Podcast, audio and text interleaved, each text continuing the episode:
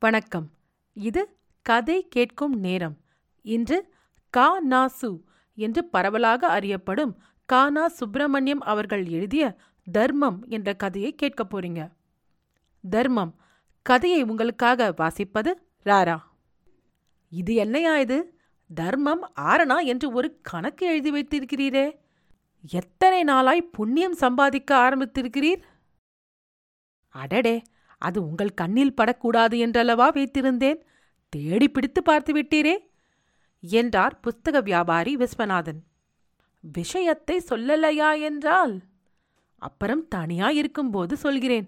இதோ யாரோ பள்ளிக்கூட உபாத்தியாயர்கள் வருகிறார்கள். அவர்கள் காரியத்தை முடித்துக்கொண்டு போகட்டும் என்றார் வியாபாரி. வந்தவர்கள் சிலர் எலிமெண்டரி ஸ்கூல் உபாத்தியாயர்கள். அவர்களும் புஸ்தக வியாபாரியும் புஸ்தக விஷயமாக வெகுநேரம் பேசிக் கொண்டிருந்தார்கள். நான் கையில் அகப்பட்ட ஒரு புஸ்தகத்தை பிரித்து வைத்துக்கொண்டு என் கவனத்தை புஸ்தகத்திலும் அவர்களுடைய பேச்சிலும் பாதி பாதியாக செலுத்தினேன். வியாபாரிக்கும் உபாத்தியாயர்களுக்கும் இடையே நடந்த பேச்சு ரூபாய் அனா பைசாவை பற்றியதுதான். விஸ்வநாதன் அந்த உபாத்தியாயர்களின் மூலமாக விற்ற புஸ்தகங்களுக்கு அவர்களுக்கு ஏதோ கமிஷன் தர வேணும் போல் இருந்தது. அதை பற்றி பைசா பைசாவாக பேரம் நடந்து கொண்டிருந்தது. ஒரு வழியாக காரியத்தை முடித்துக்கொண்டு அவர்கள் போன பிறகு நான் புத்தக வியாபாரியை இவர்களுக்கு வேற கமிஷனா? என்று கேட்டேன். அதை ஏன் கேட்கிறீர்கள்? எதை எடுத்தாலும் எல்லோரும் நம்மை பிடுங்கி தின்கிறதிலேதான் இருக்கிறான்கள் அது கிடக்கட்டும் உங்கள் தர்ம செலவு கணக்கை சொல்லுங்கள். தனியாக சொல்ல வேண்டிய விஷயம் அப்படி என்ன அது? என்று மறுபடியும் கேட்டேன் நான். சிறிது தயங்கினார் நண்பர். நான் அதற்குள் நீராவது தர்மம் செய்வதாவது ஐயா? நம்ப முடியவில்லையே. பிச்சைக்காரர்களைக் கண்டால் கார்ப்பரேஷனுக்கு மனு எழுதி போட வேணும் என்று சொல்கிறவர் அல்லவா நீர்? என்றேன். நண்பர் கொஞ்சம் தயங்கி தயங்கியே சொன்னார். இன்று வந்த பார்சலை பிரித்து சில புஸ்தகங்களை எடுத்துக்கொண்டு நான் பேட்டை தெரு எலிமெண்டரி ஸ்கூலுக்கு போனேன். அங்கேயும் உபாத்தியாயர்களின் மூலமாக தான் விற்பனை. புஸ்தகங்களை உபாத்தியாயரிடம் கொடுத்துவிட்டு நான் வெளியேறும் முன் பள்ளிக்கூடத்து பையன்களும் பெண்களுமாக சார் சார் என்று மொய்த்துக் கொண்டனர். அந்த கலேபரத்தில் என் புஸ்தகங்கள் எல்லாம் வீணாகாமல் இருக்க வேண்டுமே என்று எனக்கு பயமாயிருந்தது. அது உபாத்தியாயர் சமத்து. புஸ்தகங்களை அவரிடம் கொடுத்தாகிவிட்டது. அவர் பாடு என்று எண்ணிக்கொண்டு நான் வெளியேறும்போது வெளியே வராந்தாவில் தனியாக தூணில் சாய்ந்து கொண்டு விம்மி விம்மி அழுது கொண்டிருந்த ஒரு சிறிய பெண்ணை பார்த்தேன். அது அப்படி அழுது கொண்டிருந்தது பரிதாபகரமாக இருந்தது மட்டுமல்ல. நான் புஸ்தகம் விற்க கொண்டு போய் கொடுக்க போன போது அது அப்படி அழுது கொண்டிருந்தது அபசகுனம் போல் எனக்கு பட்டது. நான் சாதாரணமாக ஏம்மா அழற என்று அதை விசாரித்தேன். அது விசித்துக்கொண்டே பாரு வீட்ல இல்லை. புஸ்தகம் வாங்க ஆயா காசு தராது. புஸ்தகம் எல்லாம் விற்று போயிடும். அப்பாரு வரத்துக்குள்ள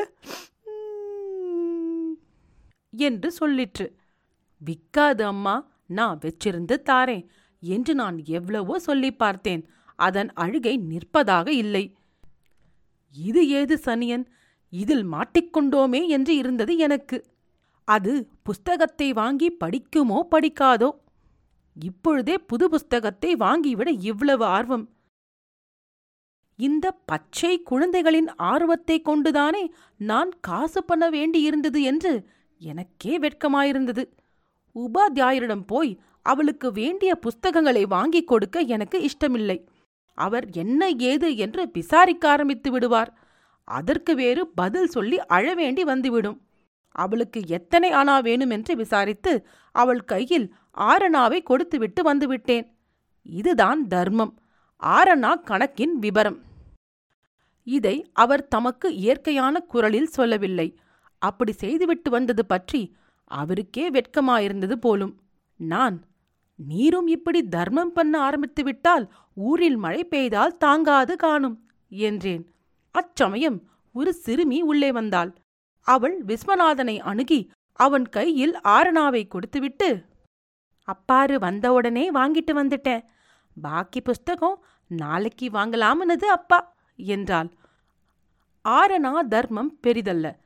அந்த பெண்ணின் குதூகலம் உண்மையிலேயே பெருசுதான் என்று எனக்கு தோன்றியதால் நான் என் நண்பரை அப்போது மேலும் கேலி செய்ய ஆரம்பிக்கவில்லை.